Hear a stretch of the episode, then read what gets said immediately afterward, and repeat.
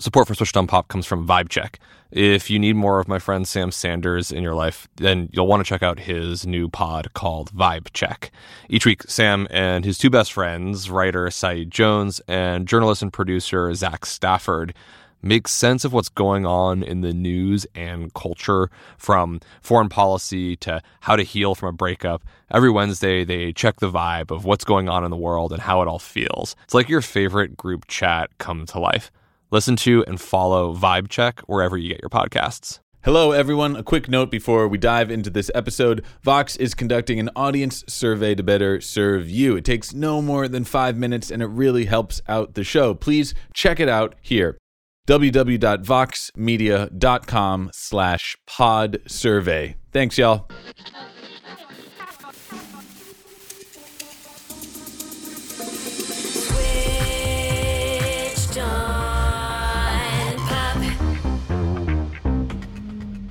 Welcome to Switched on Pop. I'm musicologist Nate Sloan, and with my erstwhile co host Charlie Harding out on paternity leave, it means there's no one to stop me from indulging in some of my more pop eccentric sensibilities, namely today, jazz.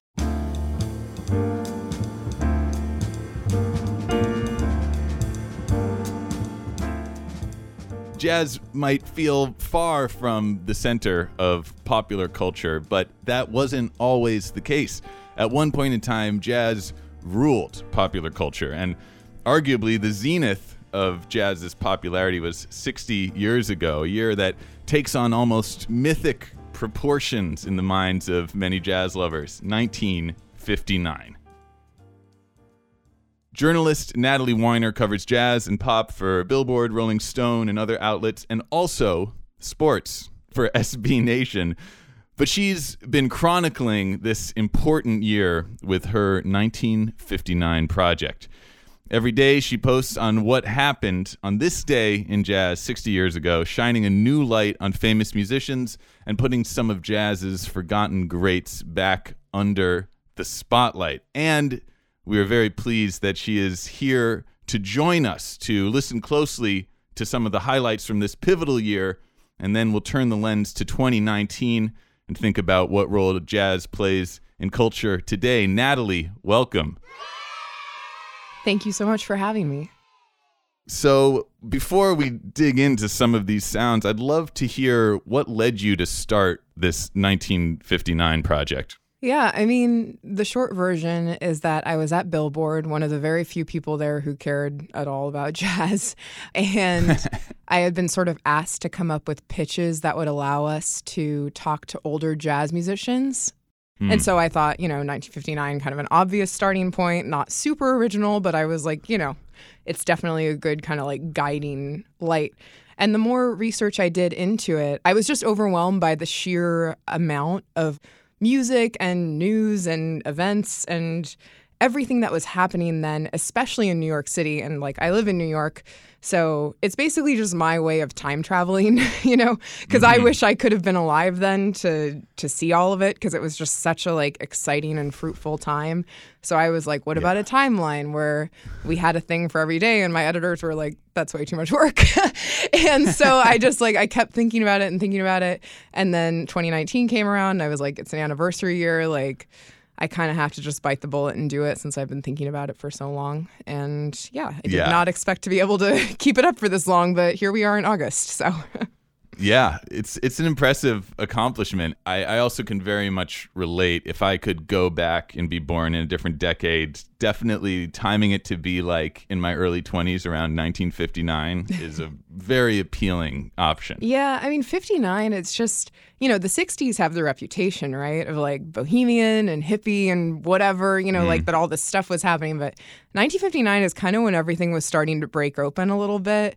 And there was just like so much creative energy happening. I mean, the beats kind of get the majority of the credit. But one of the reasons that I was interested in like looking more into this project is I feel like jazz needs to be the central artistic force that we consider when we look at that late 50s era as far as like driving American culture, you know, and not like the hmm. beats and the abstract expressionists, you know, not that they weren't important, but their impact was so much more niche and insular, you know, whereas jazz really like reached and touched so many different aspects of America. So Let's talk about some of the blockbuster jazz albums from 1959. And I feel like any discussion has to begin with the Miles Davis Kind of Blue record. yeah.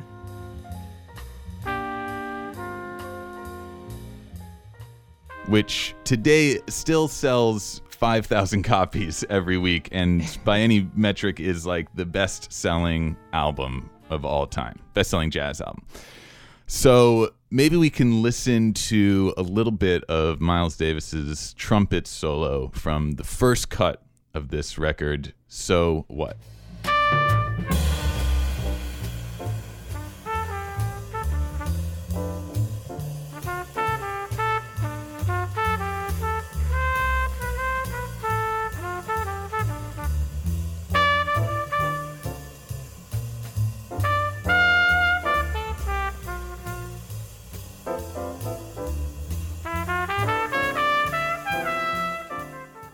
Now, that solo might be familiar to a lot of listeners, but I'm curious if in revisiting this album as it was actually released in 1959, if you discovered anything new about this really familiar cultural object. Hmm, That's a really good question. I don't know if I can say that I did, but only because, like, it's one of those rare moments when the critical consensus and the popular consensus align. You know, you talk about how this album still sells so many copies, like, even today, but for jazz heads, all the same, like, if you are a jazz musician you can't sing that trumpet solo, you know, like you're not really like that's like that's like a rite of passage. Is just like get, going mm, really yeah. deep on kind of blue. And there's a great book by Ashley Kahn, and it's just specifically about the making of Kind of Blue. And he really gets in the weeds and listened to like all of the master tapes, you know, and recorded every single word that was said. You know, you hear it, and that's what people think jazz sounds like. Let's listen to one other kind of seismic album from 1959 and then I want to take that idea you were just saying like this is the sound of jazz mm-hmm. and see what that actually entails. Like if we're getting our idea of jazz from 1959 what is that idea? And I think the the other blockbuster best-selling album from this year would be Dave Brubeck's Time Out Mm-hmm. should we listen to Take Five or Blue Rondo a la Turk? Oh, Oh, too I late. think Ernie, Take Ernie Five made is the call. probably yeah. Again, it's just one of those records that's like the thing. Yeah.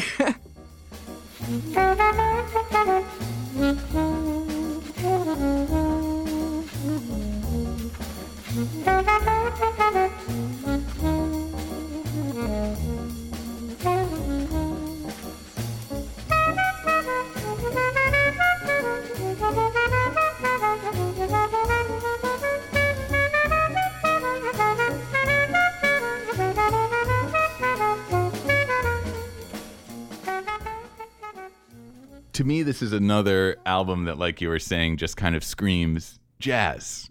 and if these two classic albums from 1959 are the benchmark for a lot of casual listeners of what jazz sounds like, what idea of jazz is being presented to them? For sure. I think it's one that's very refined, very sophisticated, you know, Mm. Yeah. kind of music that isn't necessarily aggressive in any way. You know, like kind of blue and Yeah. Time Out are both records that really played on the like West Coast ideas of like cool, you know, and Miles had already kind of gone into cool stuff with obviously the birth of the cool, but like on Yeah. kind of blue, he was really like combining that with modal improvisation. And so there's a fluidity and a freedom that comes without any sort of like really intense climaxes or decrescendos, you know? It's kind of like even keel a little bit and that makes it play well for better or worse as background music you know? Which is why you sort of see these albums sold or played in like starbucks you know? Like that's kind of where and like you know miles davis is like rolling over in his grave. Like that was never obviously his intention. Brubeck i think you could argue did care about that. They were very different artists but um, it is interesting that they tapped into such a similar sound you know at the same time. Yeah, both of these records seem to have almost a dual identity. At the time, there was something innovative, mm-hmm. radical, and path breaking about each of them. Miles Davis, as you mentioned, using these new modal textures to explore different ways of improvising. Dave Brubeck using, in, in the case of Take Five that we just listened to, a very unusual 5 4 time signature today what i'm hearing is that maybe some of the more radical aspects of that music have been stripped away and it's more the soundtrack of coffee shops and you know light uh, and cocktail music i guess Right. I mean, I think that's how a lot of people encounter them. And I don't even know if the radical aspects have been stripped away necessarily, just as much as they were so popular that they've become neutralized. You know, like anything that one yeah. at one point sounds like new and crazy, like eventually becomes normal, you know, if, if it becomes Right. like widespread enough.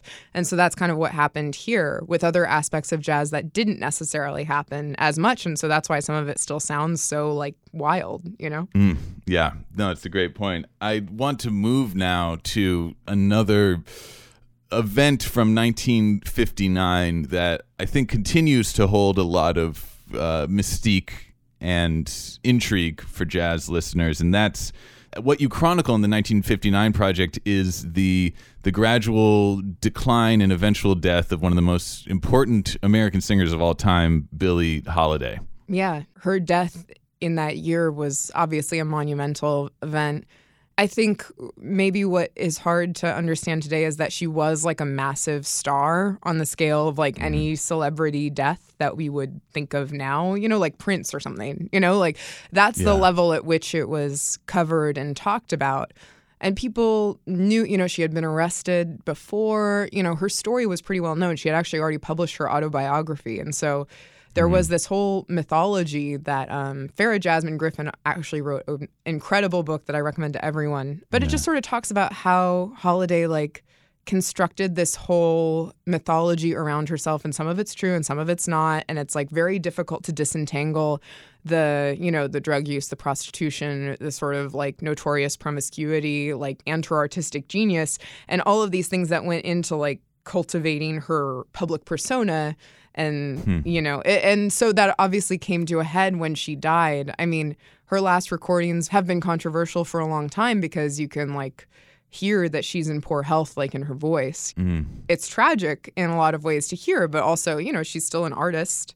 Like she's still doing her thing. She's not like incapacitated uh, to me one of the most tragic parts about her death is that she didn't even have her cabaret card in new york when she died. Like she hadn't performed in new york i don't think at all in 1959 because of her legal issues. And it's just like to me that points to the kind of systemic racism and discrimination that was more than handicapping for artists at that period you know because it's just like that's there's no reason why that should have been the case you know but Yeah, it's really interesting. You point out in uh, your your posts on the topic that the way her death uh, was reported was very different too, depending on whether it was a more mainstream news outlet or a, a, an outlet more focused on a black readership like Yeah. Jet.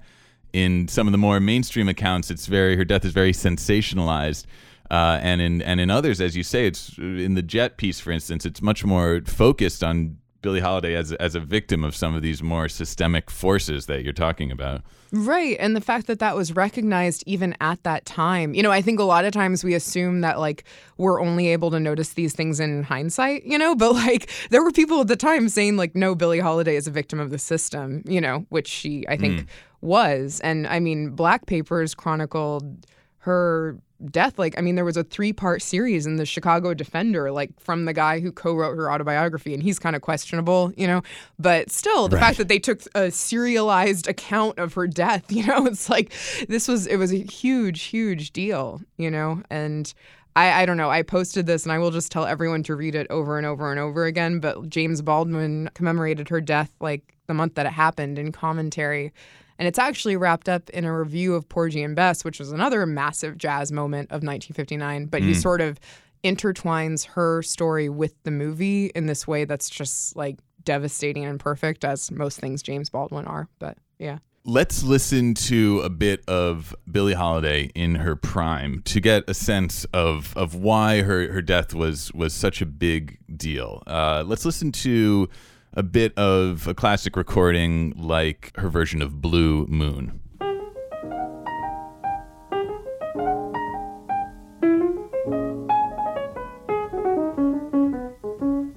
blue moon.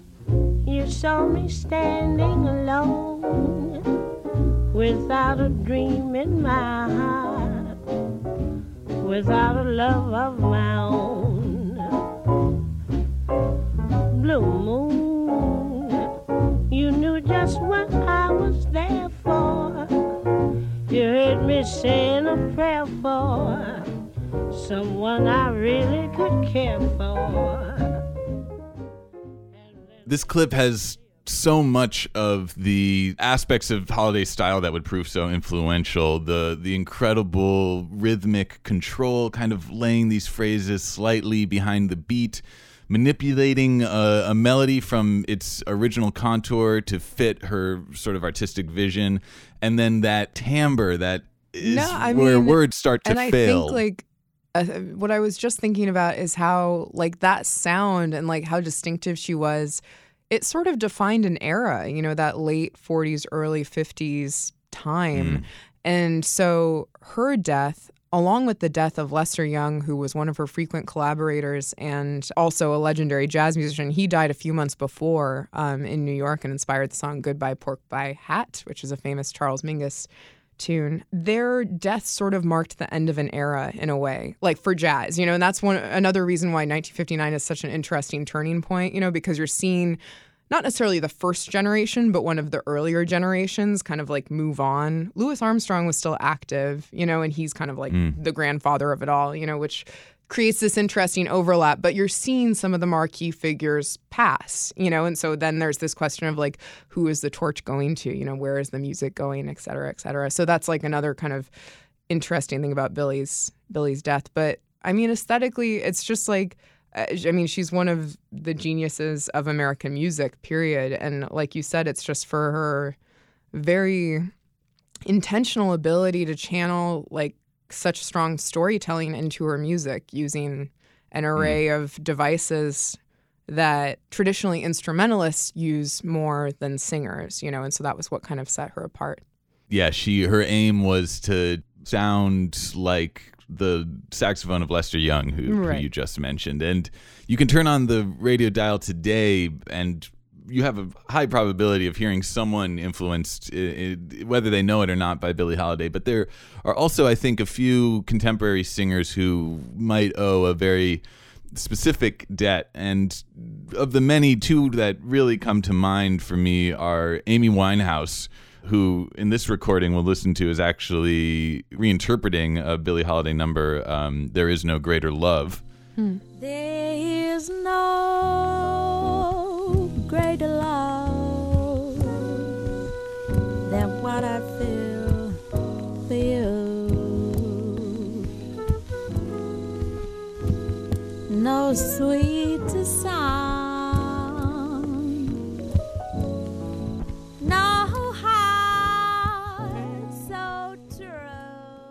kind of uncanny to me to, to listen to that recording decades after Holiday's death. I mean, she's almost miming it, you know? Like it's Yeah. like that close that you're like you're toeing the line a little bit. I'm kind of honestly, I was a little surprised you brought up Amy Winehouse because for me the the clearest Billie um, acolyte is actually Erykah Badu, but you know, I, I don't know. That's like who Now- I hear is. Natalie, you read my mind. Our next clip is from Erykah Badu. This is On and On. there you go.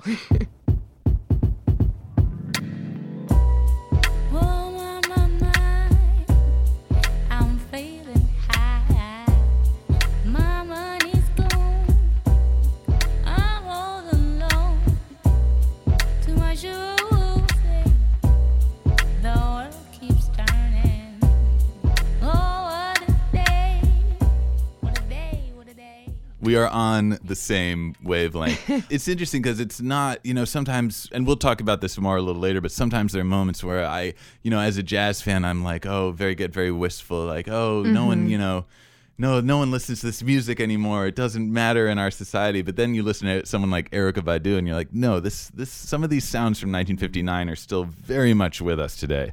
With Erykah, it's the idea of singing in a way that doesn't have to be pretty first. You know what I mean? It's like really mm-hmm. manipulating your voice in a way that's like just having so much control that you can do that, you know? It's like it's really really hard. And also just resisting the temptation to be overly romantic or like nostalgic. So earlier you mentioned Billie Holiday's final recordings, and for me, one of the powerful parts of uh, your 1959 project and, and revisiting this pivotal year was listening to those recordings again. Let's listen first to a recording of a tune called Billie's Blues from earlier in Billie Holiday's career.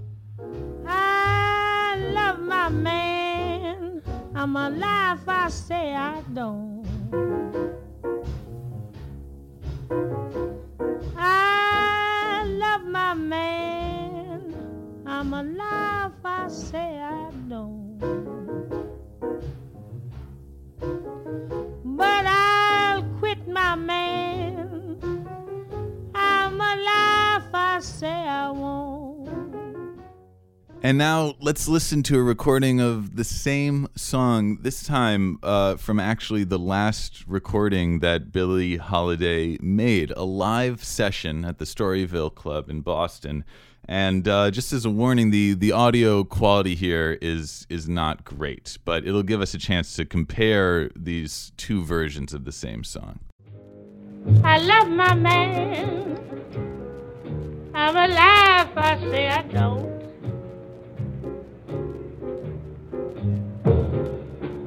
I love my man. I'm alive, I say I don't. But I'll quit my man. I'm alive, I say I won't. Now, I'd always avoided listening to these last recordings. You can hear her control of, of pitch and rhythm and vibrato isn't quite the same.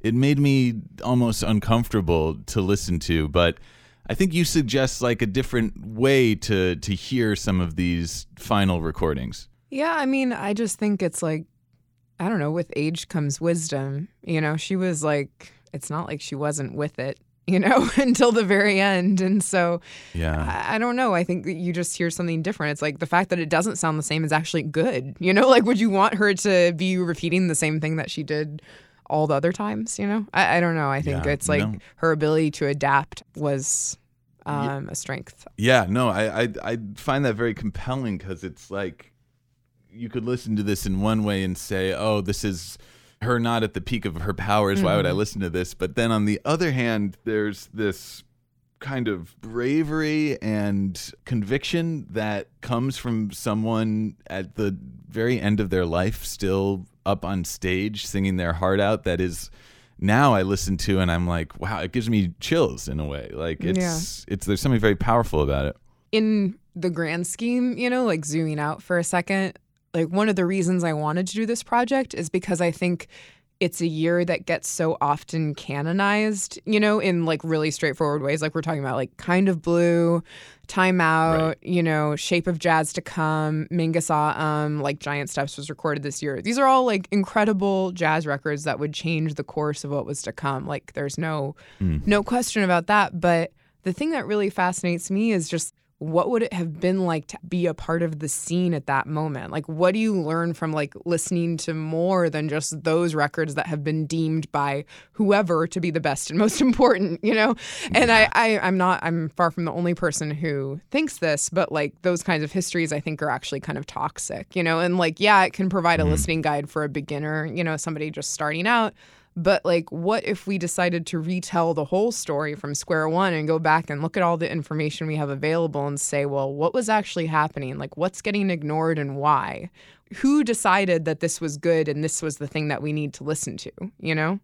Absolutely. Yeah. Those are the kinds of questions I've been trying to ask. And I love that your way of doing that is like, okay, well, let's just see every single day of 1959. Let's see what was actually happening. And then we won't fall victim to that sort of looking back in hindsight uh, myopia. Yeah. One of the things that gets erased, uh, that comes through really powerfully in this 1959 project, is the stories of the women in jazz who have not unlike Billie Holiday, who who, who have not been uh, favored by history and who have sort of been left on the margins of the story of jazz. Like I'm someone who has uh, a degree in musicology and has studied jazz, but there were a lot of female musicians, especially instrumentalists, which historically have not been treated as well by jazz historians as the vocalists. There were so many that I'd never heard of before, and that just kind of blew my mind, honestly. Yeah. I mean, same. I was hoping we could listen to a few of these forgotten artists and see whether it's something like you were saying, like, is this were, were these artists rightly kind of left behind, or is there something else at work here? Um, let's begin with the incredible piano stylings of Muriel Roberts, who only released one album called Music for All Times and Seasons. this is the the first track off that record.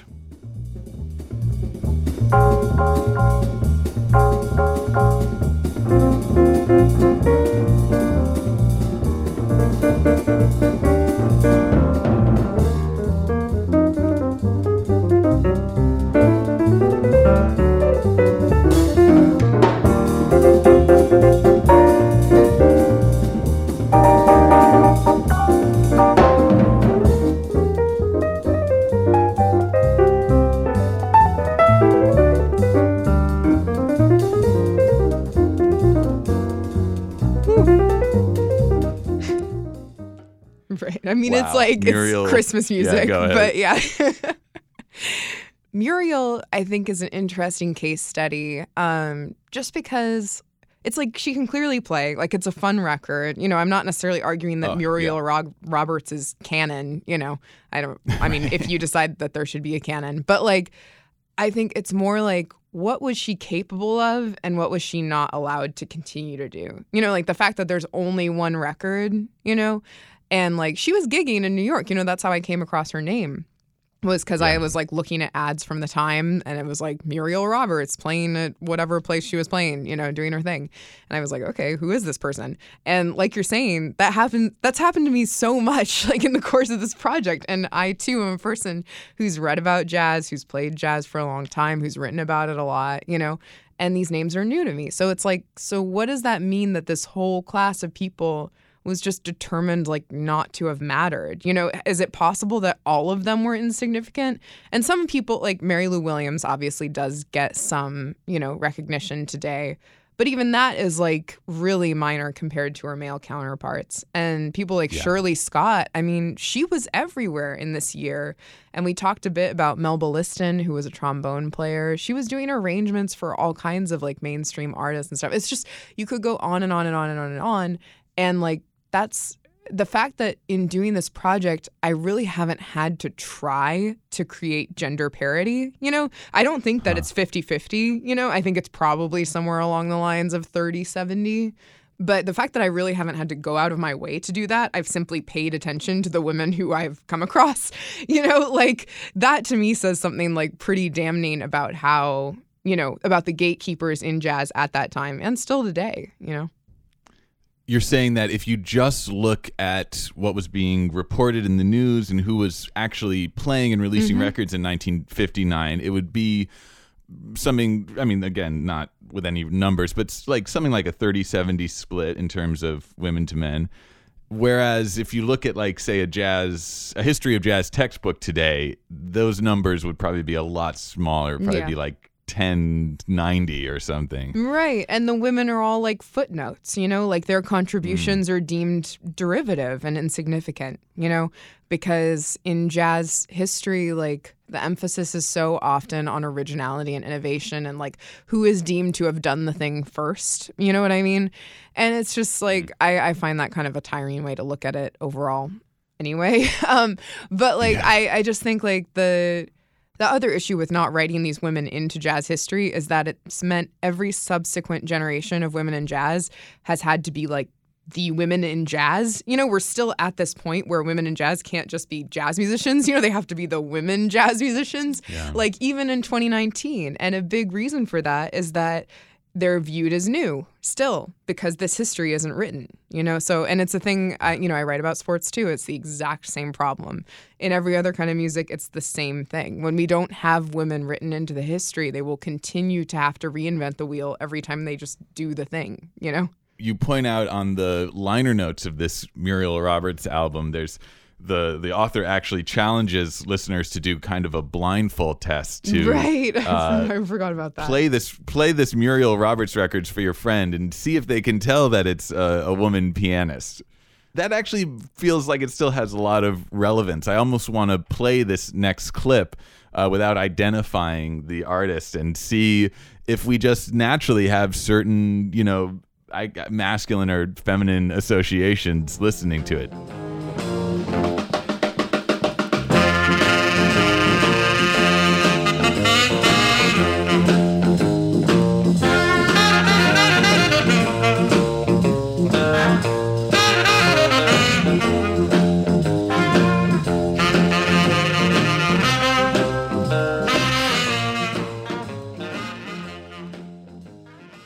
Was this the william Okay, barton so- one I, I can't remember Yeah. okay yeah. cool like so I mean, I'm gonna be I'm gonna be perfectly real. Like, if you did a blindfold full test with me and and played this for me, I would be like, this is some you know like seven foot tall Texan like backwoods tenor sax player, male like super grungy, and it's just got.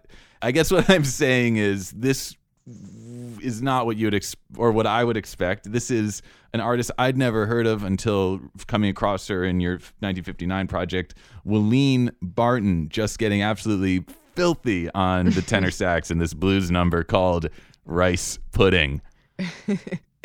and the fact that she played with an all-woman band too which wasn't enormously unusual it was like unusual enough that it would be like hey look at these ladies playing music you know but but there were more than one if that makes sense. Um but yeah it's like she's playing r&b you know on saxophone which really is not a thing we ever really associate with women um even now.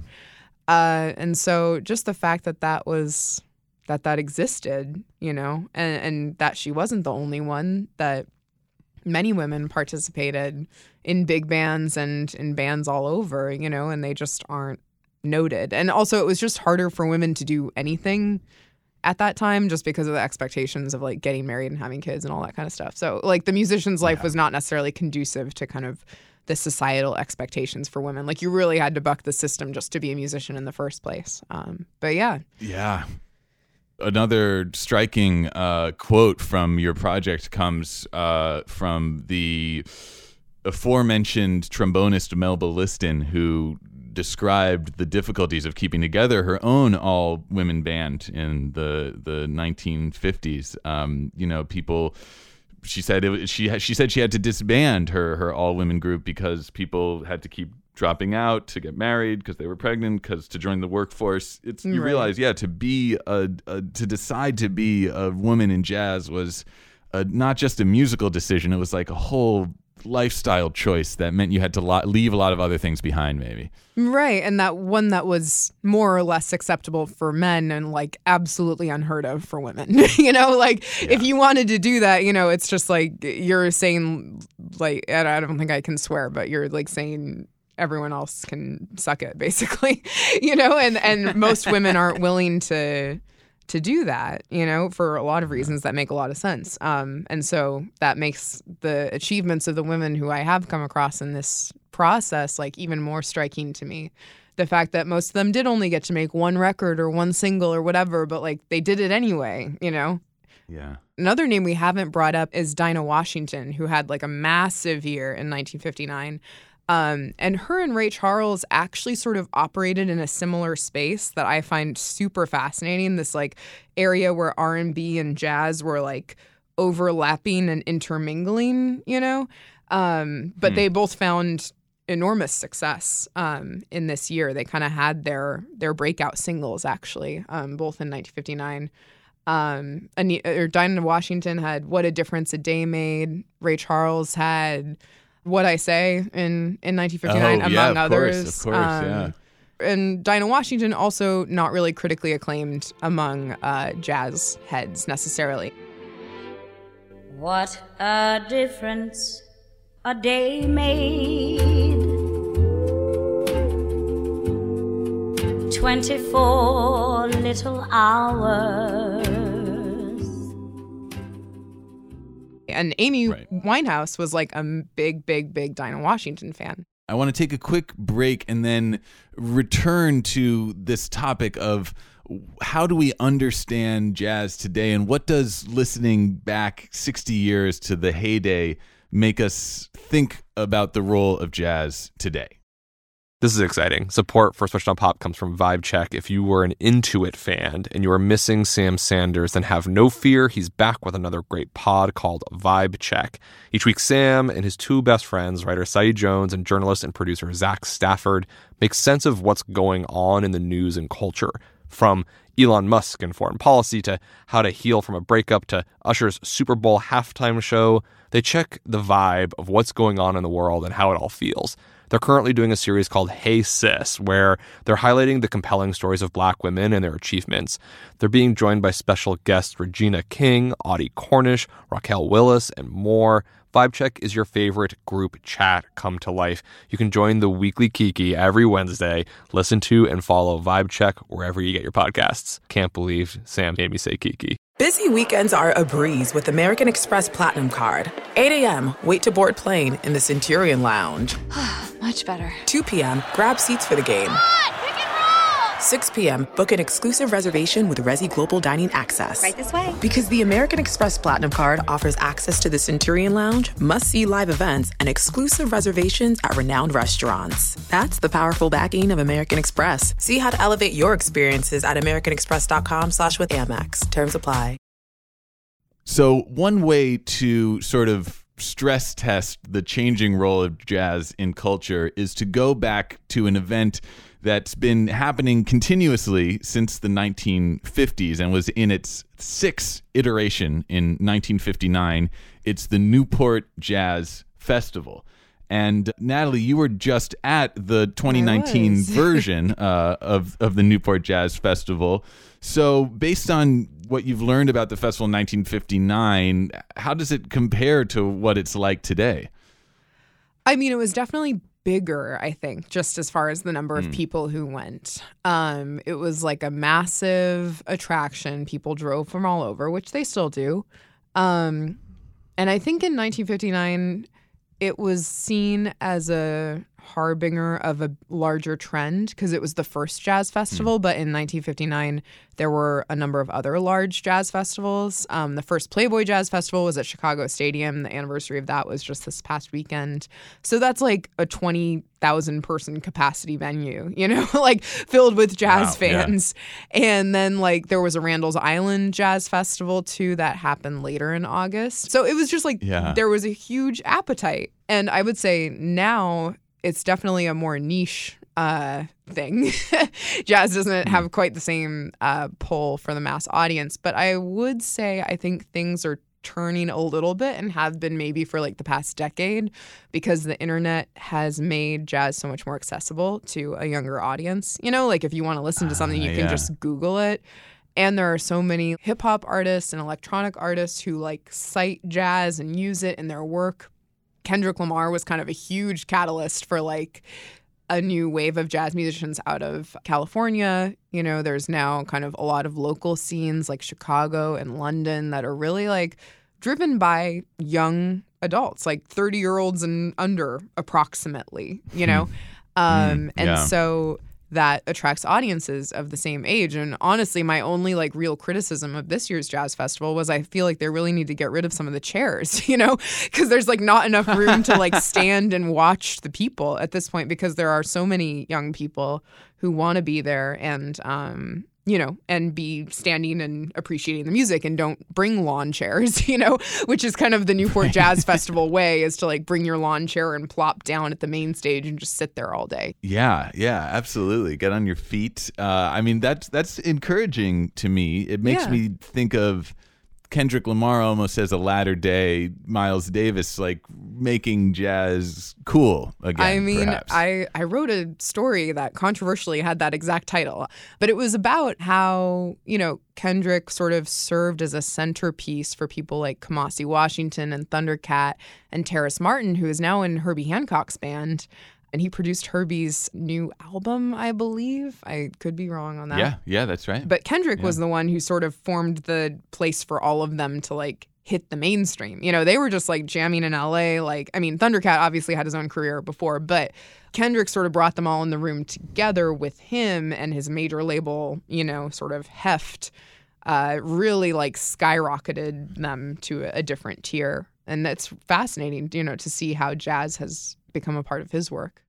You know, I think there was a point in time recently where jazz had a reputation that was kind of the opposite of what it was in 59 and what you're describing today.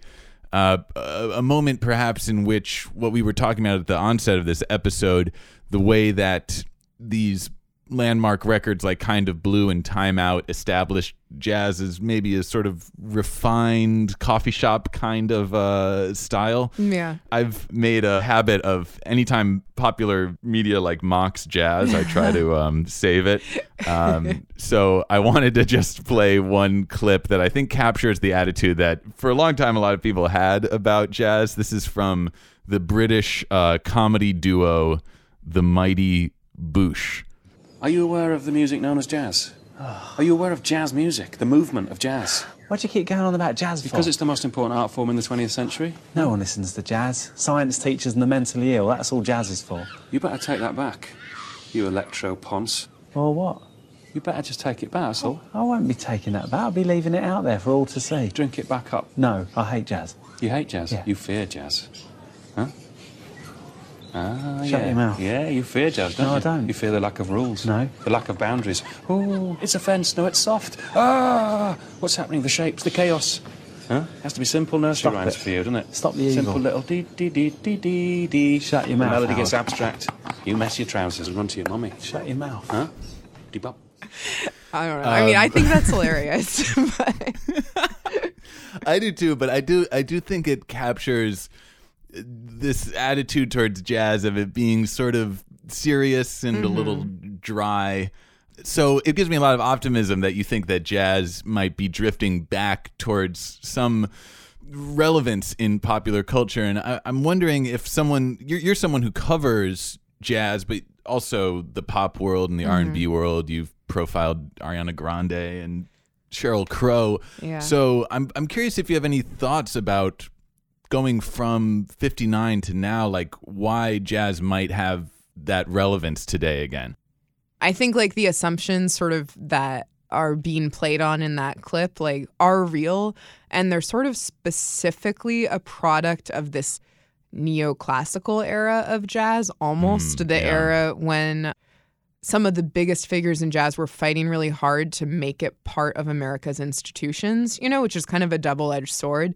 They wanted the music to be taken seriously and to get more resources. But as a result, that meant sort of making it elitist, you know, like a symphony or something, or inaccessible or somehow. If you don't understand this, there's something wrong with you. You know, it's not that there's something bad about the music, you know, it's that you just don't get it. And sort of a lot of those kinds of walls were put up, I would say, from 1975 till 2000. But the distinction has never been as big, I think, for musicians as it has been for listeners. Many musicians of all stripes like come through jazz or like have played it at some point or listened to it or whatever, you know, because it's just like music.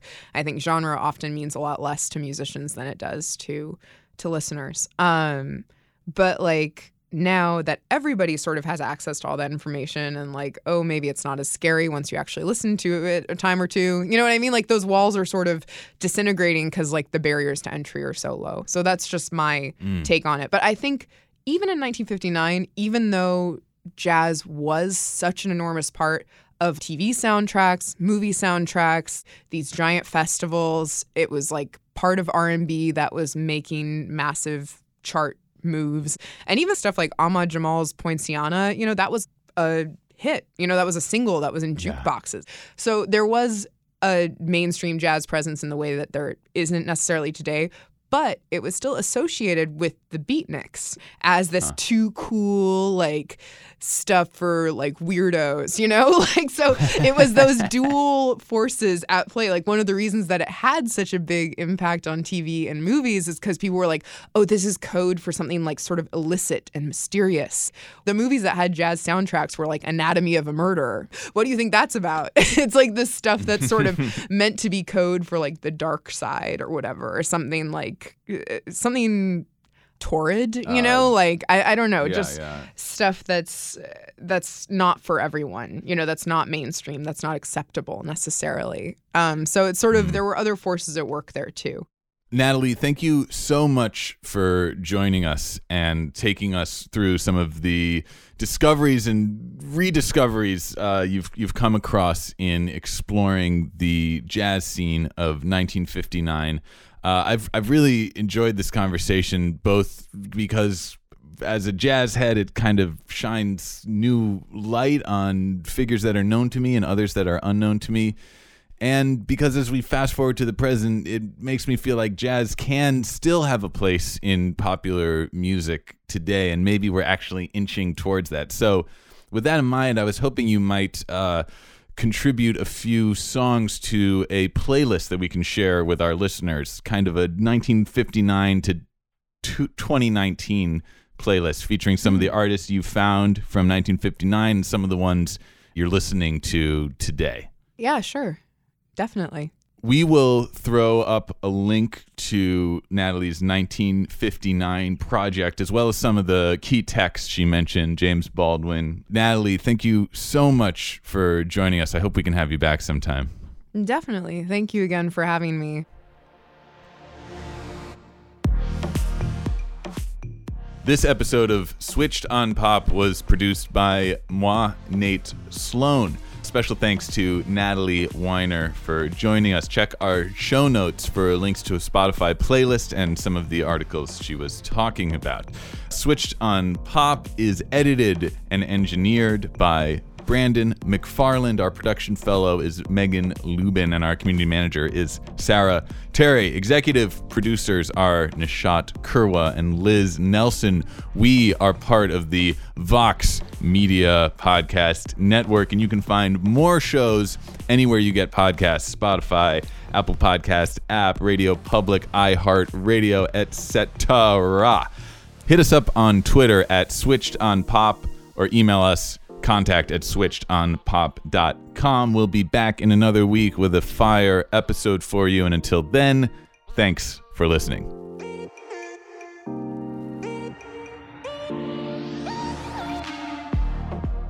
Okay, one more thing before we go. We are conducting an audience survey to better serve you. It takes no more than five minutes to fill out, and it really helps out the show. Please take our survey here, www.voxmedia.com slash pod survey.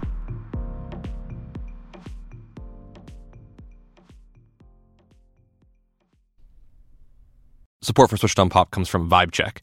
If you need more of my friend Sam Sanders in your life, then you'll want to check out his new pod called Vibe Check.